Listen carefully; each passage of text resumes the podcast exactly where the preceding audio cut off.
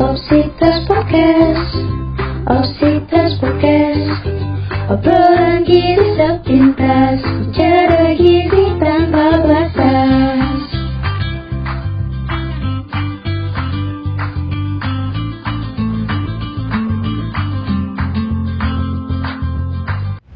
semuanya, kembali lagi nih di Opsitas. Obrolan gizi sepintas. bicara gizi tanpa batas. Yeay. Kenalin, aku Suci. Di sini aku dari Ilmu Gizi angkatan 2020. Jadi aku sekarang udah menjadi mahasiswa di tahun kedua alias di semester 4 nih. Dan di sini tentunya aku nggak sendiri dong. Aku juga ditemani rekan aku yaitu Halo semua, aku Katarina dan Sobat Nutritious bisa panggil Kat untuk singkatnya. Dan sama seperti Kak Suci, aku juga dari Ilmu Gizi Undip angkatan 2021. Jadi sekarang masih di semester 2 nih. Akhirnya ya Kat, kita bisa ngobrol-ngobrol seru bareng di Opsitas tahun ini. Nah, sedikit fun fact dari kita berdua. Jadi tuh aku kenal Kat karena kita tuh udah satu bidang nih di organisasi. Jadi udah nggak ada canggung dong pastinya. Gimana Kat? Kabar baik kan? Kalau dari aku kabar baik, Kak. Mungkin sekarang lebih sibuk kuliah sama organisasi aja sih. Kalau dari Kak Suci, gimana kabarnya, Kak? Kalau dari aku juga baik kok, Alhamdulillah. Dan kurang lebih sama juga kayak kamu, kuliah dan organisasi gitu. Dan untuk kalian semua, semoga sehat selalu ya di mana pun kalian berada. Amin. Nah, kali ini kita bakalan ngobrol-ngobrol seru tentang apa nih, Kat? Iya, Sobat Nutritious. Jadi mungkin dilihat dari background kita berdua ya, Kak. Kali ini aku dan Kak Suci akan sharing tentang kehidupan perkuliahan di Gizi Undip. Dan highlight utama kita yaitu apa sih bedanya antara tahun pertama dan tahun kedua? Mungkin dari Katarina dulu kali ya buat cerita ke kita semua.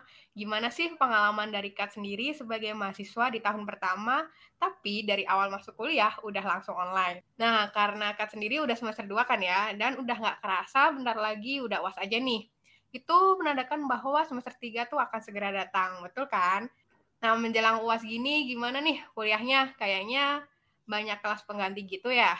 Aduh, bukan banyak lagi sih, Kak. Kayak bener-bener udah nggak karuan buat kelas penggantinya. Dan sering banget kan udah di schedule buat kelas pengganti, tapi habis itu harus di schedule lagi. Jadi harus cari-cari waktu lagi buat kuliahnya. Wow, bener-bener meresahkan sih, Kat. Karena jadwal kita pasti jadi berantakan lagi. Terus akhirnya jadi SBL, SBL, SBL. Aduh, apa tuh, Kak? Sebel banget loh. Oh iya, Kak. Em, Kak Suci di semester 4 ini gimana nih, Kak? Kelas penggantinya? Iya sama aja sih. Apalagi kan kemarin banyak libur tuh ya karena Hari Raya Idul Fitri. Dan kebetulan aku tuh juga kormat di salah satu mata kuliah. Jadi ngerasain banget pusingnya cari jadwal pengganti. Karena dari masing-masing dosen dan mahasiswa tuh sering beda-beda jadwalnya. Kadang pun saking riuhnya sampai harus double device kalau misalnya terpaksa gitu. Wah, ternyata kalau semester 4 lebih hektik lagi ya, Kak, sampai harus double device. Kalau di aku sih masih bisa diusahakan supaya nggak tabrakan gitu untungnya.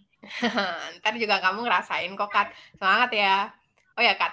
By the way, karena UAS juga udah deket nih. Berarti kan kamu bakalan naik tuh ke semester 3 alias di tahun kedua undip. Gimana nih perasaannya? Udah siap belum buat jadi cutting? Ayo.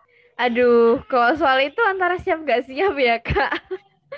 Iya juga sih. Nah, dari perjalanan kamu selama kurang lebih setahun nih jadi mahasiswa, apalagi kan dituntut untuk langsung online ya waktu itu. Pasti banyak banget cerita serunya atau mungkin culture shock nih yang dirasain sama Kat sendiri selama ini. Boleh dong diceritain ke kita semua. Oke, wah, nggak kerasa banget ya, Kak, udah semester 2 aja. Dan mungkin di sini dari Sobat Nutritious ada nih yang mahasiswa baru angkatan 2022. Aku mau ngucapin selamat ya buat teman-teman semua. Asik, selamat datang menjadi bagian dari mahasiswa ilmu gizi undip. Yeay. Wah, cepet banget ya, Kak. Aku ngerasanya baru kemarin jadi maba, terus ospek. Eh, udah masuk semester 2 aja gitu. Dan sekarang udah mau semester 3 juga. Kalau diingat-ingat dulu waktu semester 1 ya, Kak, culture shock-nya itu kerasa banget sih. Dan kalau aku boleh sharing, hmm, ada di pengalaman aku yang aku masih ingat sampai sekarang. Jadi kan pasti setiap angkatan itu punya grup ya, dan Aku tuh dulu telat banget masuk grup angkatan itu. Eh, iya kah? Terus itu gimana, Kat? Ada sanksinya nggak sih? Enggak sih kak, tapi kan aku masuk itu habis satu pacara penerimaan mahasiswa baru ya. Dan aku tuh khawatir banget, takut gak punya kenalan, karena kan masuknya telat. Eh, tapi ternyata waktu akhirnya aku masuk tuh banyak yang langsung welcome, terus say hi, terus nge-PC, dan kita tuh langsung tukeran kontak gitu. Jadi seneng sih, karena angkatanku ternyata sangat open dan sangat suportif di gizi ini. Wah, iya kah? Seru ya, Kak, ternyata. Tapi dari aku sendiri juga pengen tahu dong tentang kegiatan perkuliahan kamu selama dua semester ini. Gimana sih serunya kuliah di Ilmu Gizi Undip? Oke, kalau dari aku ngerasa selama dua semester kuliah ini banyak lika-likunya ya kak. Karena mm, mungkin kalau semester satu dulu hal yang menjadi tantangan paling besar adalah adaptasi pola belajar. Karena di Gizi Undip ini benar-benar mengedepankan keaktifan dan melatih kerjasama banget. Karena kan tugasnya nggak jauh-jauh dari presentasi dan kerja kelompok ya kak. Dan kadang memang karena online jadwal kelas itu juga nggak menentu. Jadi kita itu harus lebih aware lagi tentang perubahan jadwal dan hal-hal lainnya. Iya nih bener banget. Jadi kata orang-orang tuh bener ya Kat, kalau semester satu itu harus dimanfaatkan semaksimal mungkin untuk beradaptasi dan menyesuaikan diri dengan lingkungan kita yang baru. Iya kak, bener banget. Kalau semester 1 dilihat dari mata kuliahnya aja kan masih umum ya kak. Tapi kalau di semester 2 itu materinya jadi lebih dalam dan advance lagi. Dan tugasnya itu juga jauh lebih berbeda daripada semester 1. Dan mungkin spoiler sedikit ya buat Sobat Nutrisius. Jadi semester 2 ini tanggung jawab kalian tuh nggak akan terbatas cuma kuliah dan tugas-tugas aja karena kalau kalian juga ikut organisasi seperti BEM atau himpunan mahasiswa dan UKM, tanggung jawab kalian otomatis akan semakin banyak lagi. But overall, kuliah di Gizi Unip itu seru banget sih Kak dan sangat bermanfaat buat kita. Karena di sini pikiran kita tuh jadi lebih terbuka dan membuat kita lebih aware lagi tentang banyak statement seperti oh ternyata hal ini tuh nggak bener ya atau oh ternyata diet yang benar itu seperti ini dan masih banyak lagi insight baru yang didapatkan. Bener banget tuh Kat. Saking lengkapnya kamu bilang tuh sampai ada spoilernya ya. oh ya, terus dulu waktu kamu masih maba nih, dan mungkin kamu kan belum kenal banyak teman-teman angkatan ya, atau pastinya Katin juga belum kenal tuh. Kira-kira gimana sih cara kamu buat cari relasi atau mungkin tanya referensi tugas saat kamu nggak paham atau mungkin pas kamu kepo nih tentang mata kuliah atau tentang organisasi gitu? Wah, kalau tentang relasi ya kak, ini pastinya salah satu kerisauan maba saat pertama kali masuk kuliah ya. Tapi tenang aja Sobat Nutritious, bahkan sejak awal ospek pun kita tuh sebagai maba udah dibuka ini jalan untuk itu semua. Pertama, ada kakak fasilitator. Terus nanti ada juga nih yang namanya kakak coaching. Dan pastinya ada lagi yang namanya kakak buku. Nah, kakak buku ini salah satu program HMIG yang memang dirancang sharing ilmu dari kakak tingkat ke adik tingkat. Itu. So, di sini kuncinya itu cuma satu. Kita itu harus lebih karena kalau nggak kita duluan yang reach out teman, kakak tingkat, atau dosen, pasti yang susah itu kita sendiri gitu. Jadi uh, itu dan jangan lupa ya buat selalu merhatiin manner alias sopan santun. Itu sih Kak, kalau yang aku alami dan aku terapkan selama tahun pertama ini. Wah, mantep banget sih Kak.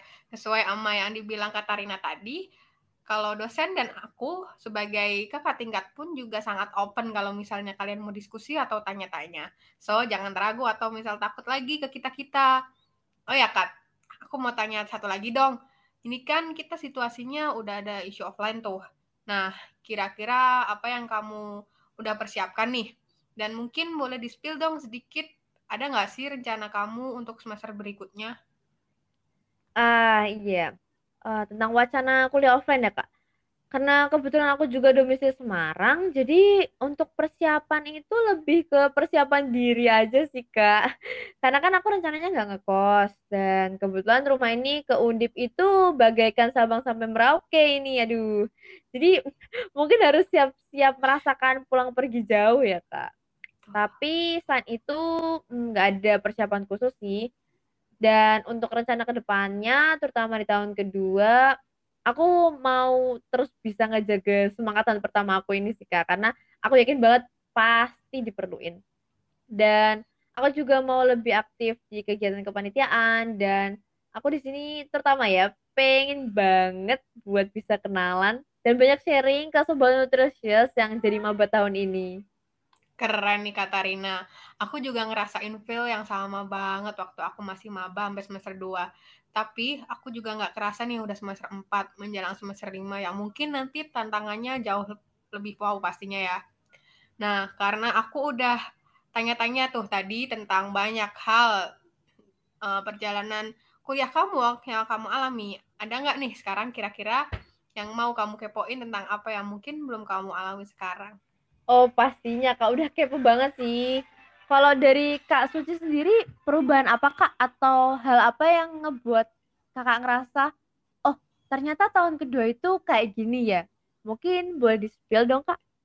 Oke, oke. Aku ceritain ya. Semoga bisa jadi bahan semangat buat kamu seterusnya ya.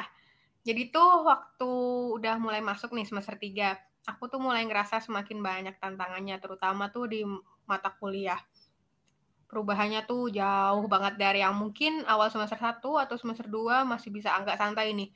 Dari yang misal ngerjain tugas entar-entaran, masih bisa nongkrong sana sini, tiap weekend masih bisa main. Tapi saat udah semester 3 akan ngerasain bahwa hal itu tuh akan semakin berkurang untuk kita lakuin. Karena apa?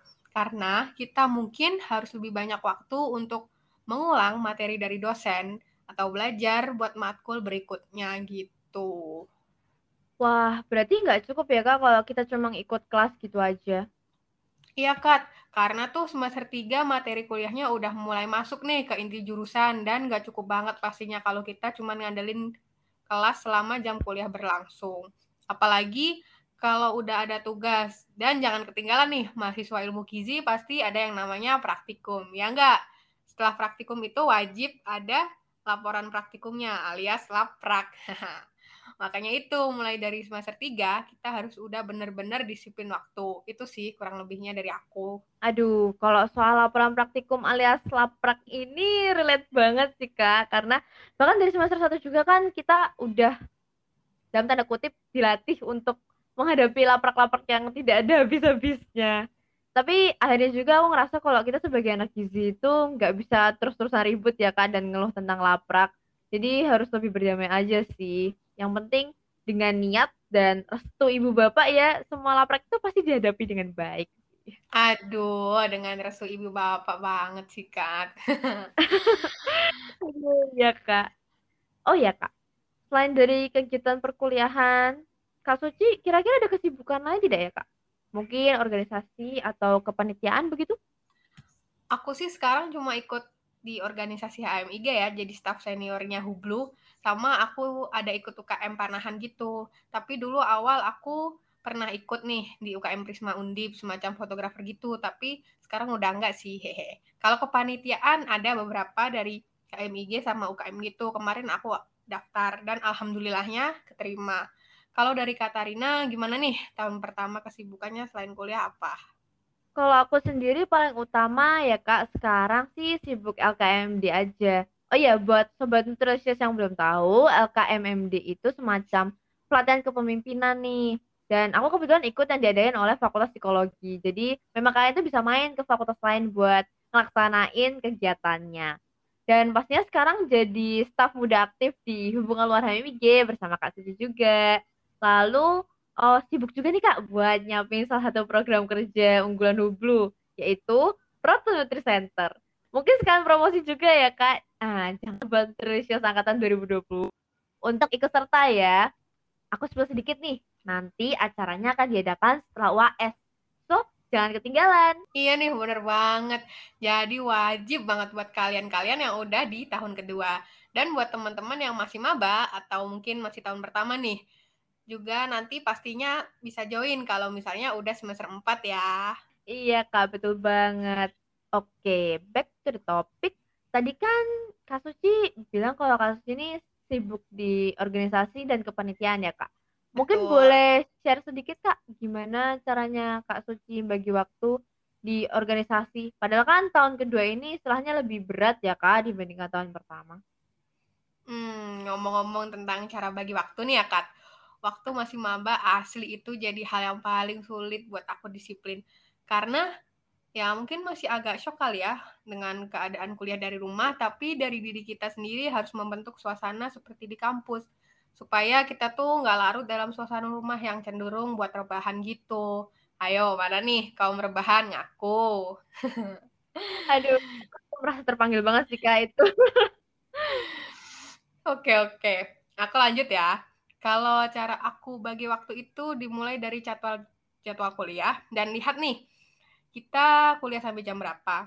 Kalau misal kita kuliah padat dari pagi sampai sore, nah sore setelah kuliah itu sampai maghrib biasanya aku lepas laptop dan HP untuk kegiatan yang berhubungan dengan kuliah. Jadi di situ ibaratnya uh, apa waktu aku buat me time sejenak untuk ngelakuin kegiatan hal-hal yang ada di luar kuliah lah. Terus kalau misalnya udah maghrib, kalau misalnya ada rapat, mungkin setelah itu nyicil tugas atau belajar gitu ya setelah rapat. Kalau nggak ada rapat ya emang waktu yang pas sih buat nugas, belajar, atau ngerapat gitu. Nah setelah itu kalau misal mau Oke lanjut ya, kalau cara aku bagi waktu itu diawali dari catat jadwal kuliah dan lihat nih, kuliah sampai jam berapa. Kalau misal kita kuliah padat dari pagi sampai sore, nah sore setelah kuliah itu sampai maghrib biasanya aku lepas laptop dan HP dulu untuk kegiatan yang berhubungan dengan kuliah maupun tugas. Jadi di situ ibaratnya waktu buat me time sejenak nih untuk ngelakuin hal di luar kuliah. Terus kalau udah lewat maghrib nih, biasanya uh, aku belajar atau nyicil tugas. Tapi kalau ada rapat ya belajar atau nyicil tugasnya setelah rapat gitu. Terus kalau misalnya apa ya? Ya ya udah sih gitu aja. Tapi kalau aku ngerjain tugas sih biasanya nggak bisa selesai dalam satu waktu ya, tapi kadang juga sesuai mood sih gitu. Wah, tapi walaupun Kak Suci tadi bilang ngerjain sesuatu sesuai mood, dari yang aku tangkap ya kak kasus itu dari pagi sampai malam itu udah tertata banget sih jadi benar-benar jelas apa yang dilakuin dari pagi sampai malam uh, tapi kalau setelah semua tugas selesai itu kira-kira dari kak Suci sebelum tidur ngapain tuh kak? Nah setelah itu kalau misal ada sisa waktu nih baru udah sedikit refreshing lagi sebelum tidur. Misal aku hobi main game nih ya udah aku main game Terus kalau misal buat kalian yang nggak hobi game nih, bisa nih scroll sosmed atau misal baca-baca berita gitu.